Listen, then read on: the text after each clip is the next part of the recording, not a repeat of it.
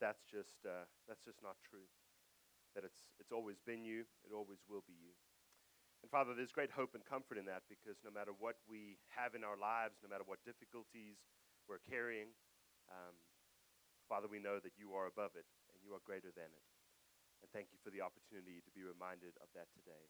God, today, as we share your word, as we have a little bit of fun, as we enjoy uh, listening from you and maybe engaging in some topics that we don't usually speak about at church, uh, would you just be in our midst? Would you help us to uh, see ourselves, but also to see you? And Father, we just pray that, that today we will have an encounter with you because we know that that is what changes our lives. And so we pray today for that, and we ask that you would be with us. And we pray this all through Jesus. And the church together says, Amen.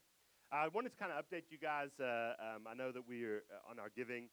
Um, I wanted to kind of show you this number uh, in regard to this project, Shift 22, that we're walking into, that we're engaging. Um, we're almost at 400,000. Isn't that amazing? Okay, that's really, that's really, really, really fantastic. So I just wanted to kind of keep that in front of you as well. Also, last week I was not in here. I was teaching the students, and I just want to remind you guys that on uh, May 15th uh, we have a baptism Sunday. Now, you're, it's not just for our students and for our young people, for our preteens. I know they'll be in here on that day as well. But if this is a commitment that you have not yet made or one that you'd like to step into, uh, you are welcome to do it. We'll also offer on the day. Uh, we always have have uh, enough clothing and shorts and shirts and all that kind of stuff. Um, so we'll be doing that in a couple of weeks, which will be which will be a fantastic Sunday. And I think there's there's like eight or ten students already that are that have signed up to be a part of this. It's really going to be a uh, a fantastic Sunday. And you're not going to have to listen to me preach that long. So isn't that it's a win for everybody, right? It really really works. I don't know if you guys remember years ago, there used to be this uh, search engine called Ask Jeeves. You remember this one? Uh, I believe that Google uh, bought it out. And so we're doing a series today, if you didn't notice the fonts, called Ask Jesus. And I thought, wouldn't it be fun if we, um, if we talked about some things in church that we don't always talk about? I believe that church should be a place that we should be able to ask just about any question. I believe it's one of those things that we don't always need to take ourselves so seriously, uh, but I think we always need to hear from God in a variety of areas, and uh, and I think that that would be that would be a lot of that, you know that would be a lot of fun.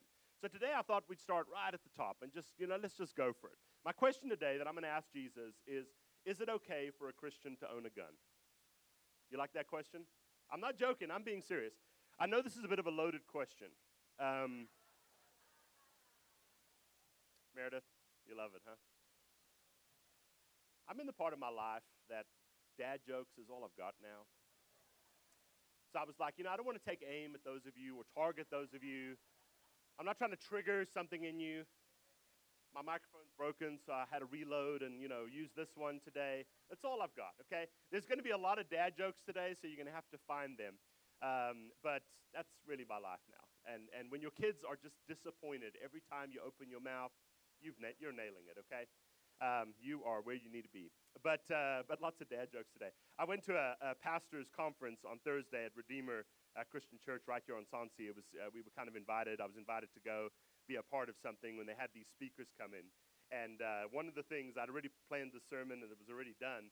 And one of the, the speakers that I think came from North Carolina or Washington, I, I can't even remember where, they said at their church they've recently started a new small group called Biscuits and Bullets. I'm not making this up. It's a new women's group at their church. Okay? That's possibly the worst idea I've ever heard at a church whatsoever. Um, okay, so let me ask you. yeah, now I'm the target. yeah, true story. Um, okay, let me ask you a question, just, just, just in the spirit of fun. How many of you own a gun? I do too, so I've got my hand up as well. Right, we're asking your kids the same question back there. The response is about the same. Um, well, you know, welcome to Texas. That's, that, that's something new. This is something that we experience, so that's part of, part of kind of what we deal with. And, and you well know that this is a hot button issue. If you just turn on the news at any point in time, there, there are often news stories. I heard about one last night at Texas Roadhouse. There's always these, these bad stories about shootings or something like that. It seems like you can't go a long period of time without this becoming a forefront issue again. And maybe it asks us or begs us to ask these questions like, was Jesus a pacifist? Because people often make this assumption. Is, is Jesus a pacifist? Is that, the, is that the Jesus that we see? Does God condone violence? Because there's times in the, in, in the Old Testament and New Testament that we seem a little mixed on this. Maybe the other question, maybe the bigger question, the one that's going to get me in a little trouble today, is how do my rights and my faith mix? How do these two things come together and collide? And is there a way for them to coexist, or are they on opposite ends of the spectrum?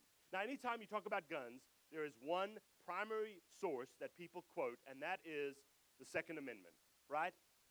Now, I went back and I actually read the Second Amendment. And I'm, I'm reading the context of this part, and I want to just I want to set some context today. I, I know you're already thinking this is the most entertaining Sunday you've ever had, and what's going to happen after this one.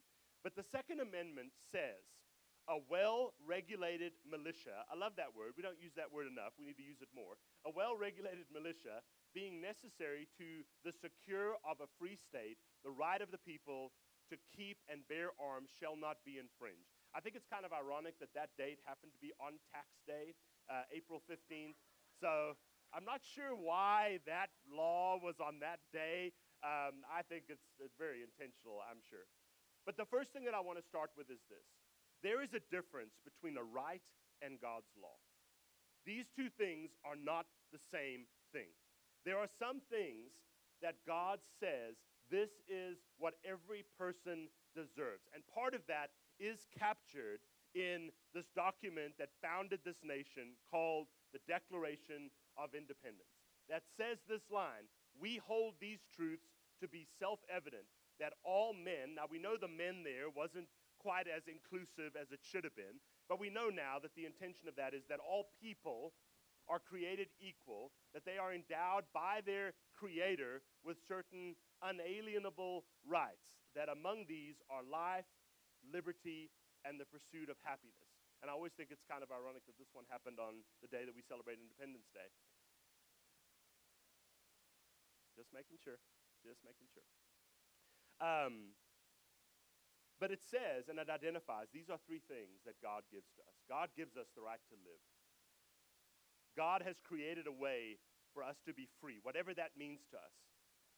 And God allows us to make choices in our lives. We are what they call free moral agents that are allowed to choose both good and bad for our lives. If you read from the earliest book of Genesis, they are given life, they are given freedom and they are given the right to choose. Now, that doesn't mean that people make the right choice.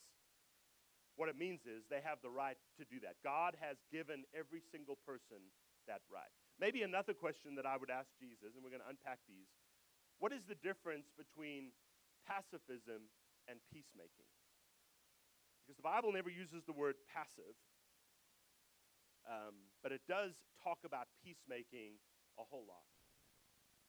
And maybe another question what are the limits to our rights as Christians? Do we give up some of our rights when we become Christians? Or do we, do we try to elevate our citizenship and our rights on the same, on, on the same level? We're going to talk through some of these today. And I really want you to just hear from, from, from God and from others and sort of decide where we are in the midst of this. And we might end uh, in a different spot than you think, or maybe we won't. But I want to set some context. Context is important. The Second Amendment was written in 1791.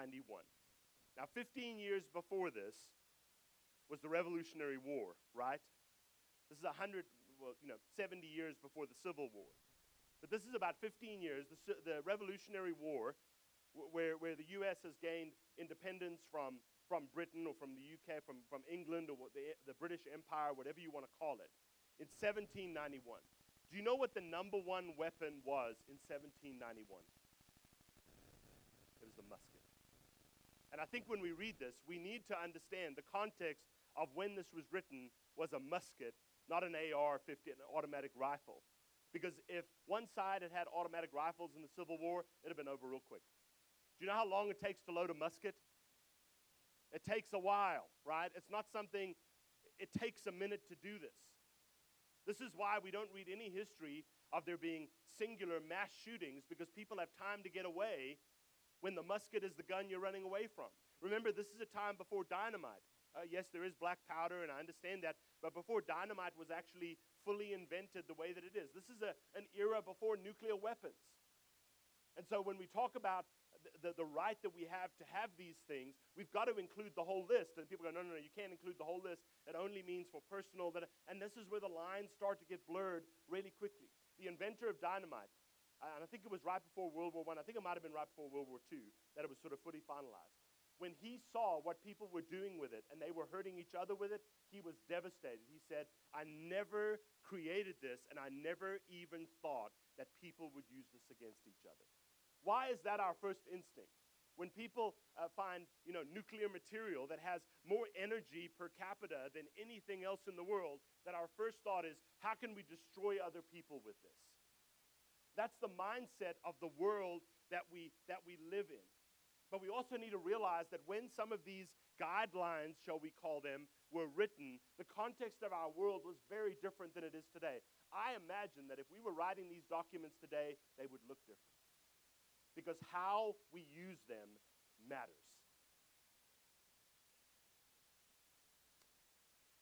Guns are inanimate objects. It's like they can be paperweights or money. These are inanimate objects. It's all about how they are used.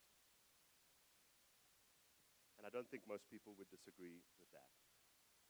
The intention, if you read the Declaration of, of Independence, says to defend against illegal force from neighbor, outsider, or your own government. This is coming off right of the Revolutionary War. These people are still living in hey, is, is, is the British Empire massing kind of a second wave? Are they about to come and try this again. That's what they lived in, and that context mattered. Do you know that the Israelites were expected to have weapons? We don't often think about that, do we? But if you go back into Jewish history, it wasn't kind of, hey, you, you have the right. They were expected to have that. There were no official armies. There, were, there was no draft. I mean, when, when a war broke out or when a king decided, hey, we're going to go and step across this line, it was kind of one from each family. I haven't seen the movie Mulan in a while, but that's kind of what happens in that story, right? Who, who are your dads? Who are your sons? These are the ones that are going to be on the front line. This is why we, we read when David says to his men, Each of you strap on your sword. So they did.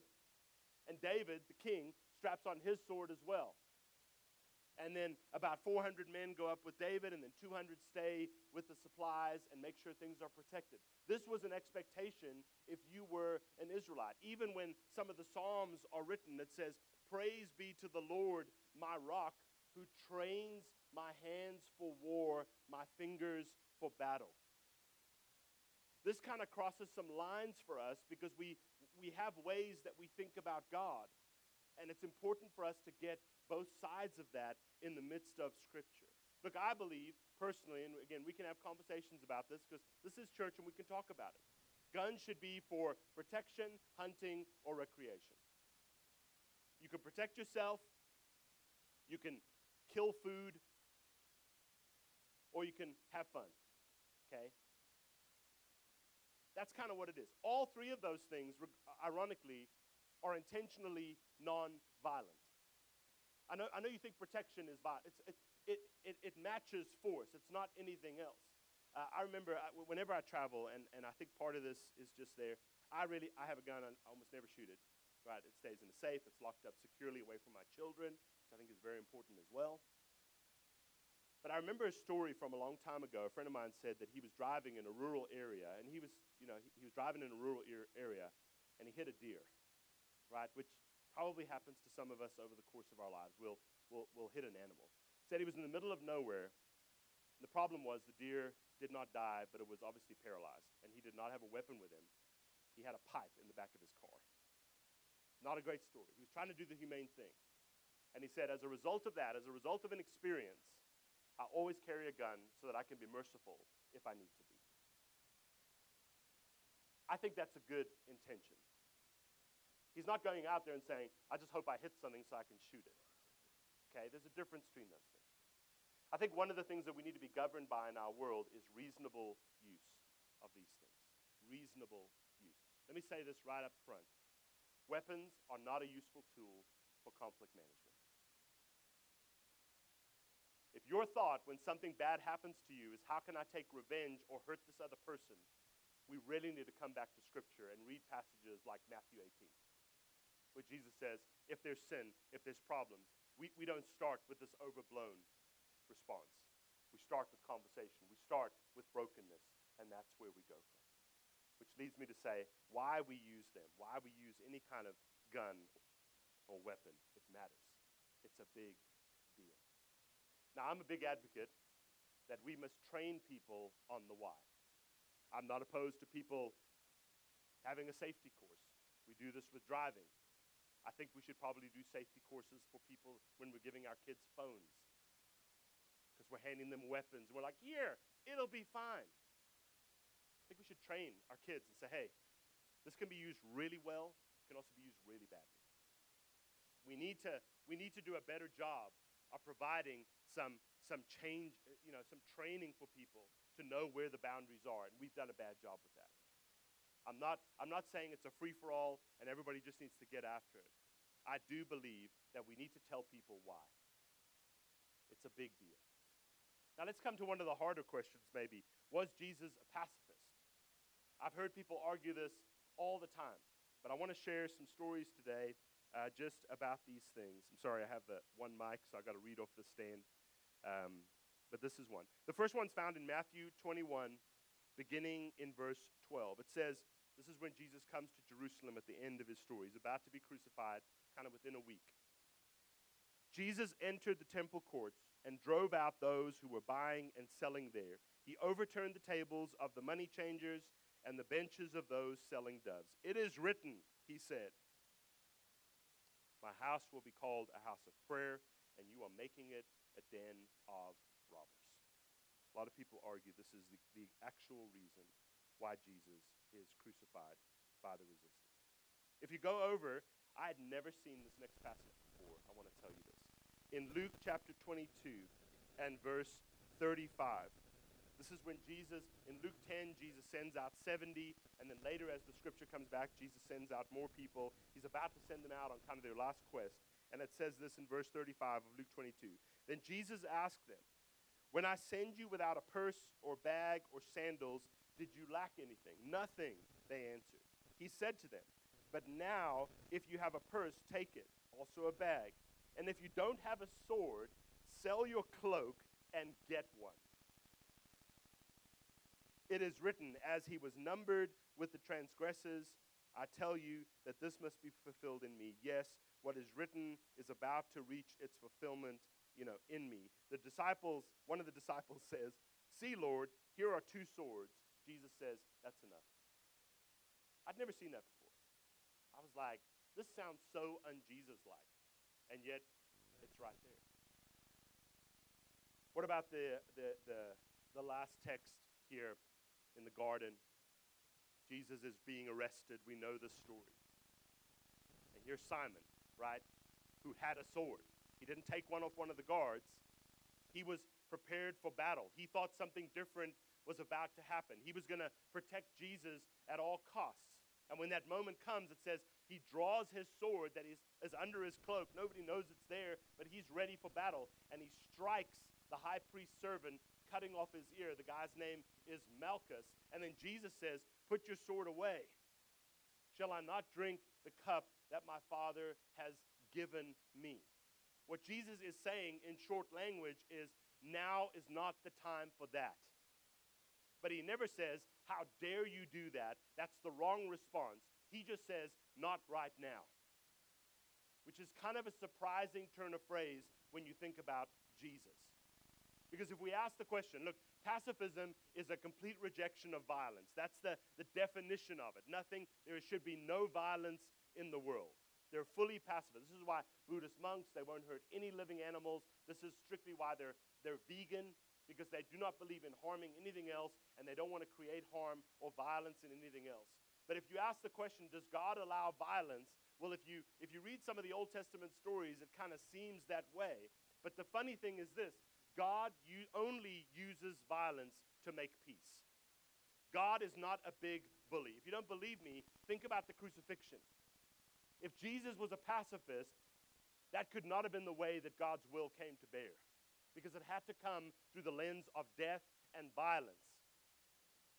And if God or Jesus were pacifists, then the crucifixion could not have happened. But God uses it as a way to make. God also only uses violence when people will not listen. This is not God's first approach. You need to do this, or let's just go and wipe them off the face of the earth. If you think about the 10 plagues, the goal is I want to try these, these smaller, kind of annoying things. They probably would be more annoying than anything else because I'm trying to change the heart of these people. It is only until the 10th plague that God uses violence against the families. The story of Sodom and Gomorrah, do you remember it? They are idolatrous people. God goes in, He doesn't say, wipe them all out. He says, if you just find 100 people, okay, 50, okay, 20, okay, 5.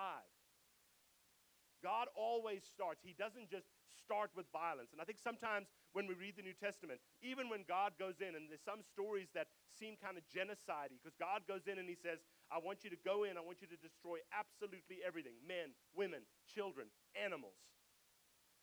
But it's because they're, they're idolaters and they will not listen, and God does not want any remnant of that left. That's why He calls for that kind of and that level of destruction. The way that I would say it is this, and hopefully this makes sense God matches disobedient force. God is never the aggressor first. When Jesus goes into the temple and he sees that they have brought tables in to buy and sell, what does he do? Burn the temple down? No, he takes the tables out. Whatever they have done, he undoes. And then he kind of sets the perspective. This is meant to be a place where people come to pray, to connect with God, and you are violating that, so it's got to go. It's one of those moments where we say, well, Jesus got angry this one time. I think there were many occurrences like this when Jesus took something that they were doing and said, that needs to be moved out of the way. But he wasn't aggressive in that, he matched the disobedience point for point. There is a difference between pacifism and peacemaking. Jesus talks about this in his first sermon. He says this in Matthew chapter 5. You have heard it said, eye for eye and tooth for tooth. But I tell you, do not resist an evil person. If a person slaps you on the right cheek, pull out your AK 47 and no. Turn the other cheek also. If anyone wants to sue you, take your shirt, give them your cloak as well. If anyone forces you to go a mile, go with them two miles. Give to the one who asks, and do not turn away from the one who wants to borrow from you. Jesus, early in the passage, he says, Blessed are the peacemakers, for they will be called children of God. There's a difference between peacemaking and peacekeeping. And sometimes we have to make peace. Which brings us kind of back to this question how do my, my rights and my faith mix? Sometimes there's there's conflict. Now I'm actually in chapter 5, verse um, 38. You've heard it said eye for eye, tooth for tooth. But I tell you, do not resist an evil person. If anyone slaps you on the right cheek, turn to them the other also. And if anyone wants to sue you and take your shirt, hand over your cloak as well. If anyone wants you to go a mile, go with them two miles. Give to the one who asks. Do not turn away from the one who wants to borrow from you. You've also heard it said, love your neighbor Hate your enemy. But I tell you, love your enemies and pray for those who persecute you. This is not a yes or no question. I think sometimes we like yes or no questions because they're better. And maybe if we end where we started, is it okay for a Christian to own a gun? Maybe we should ask that question differently. Sh- should we own guns? Should we do that? My answer is actually quite simple.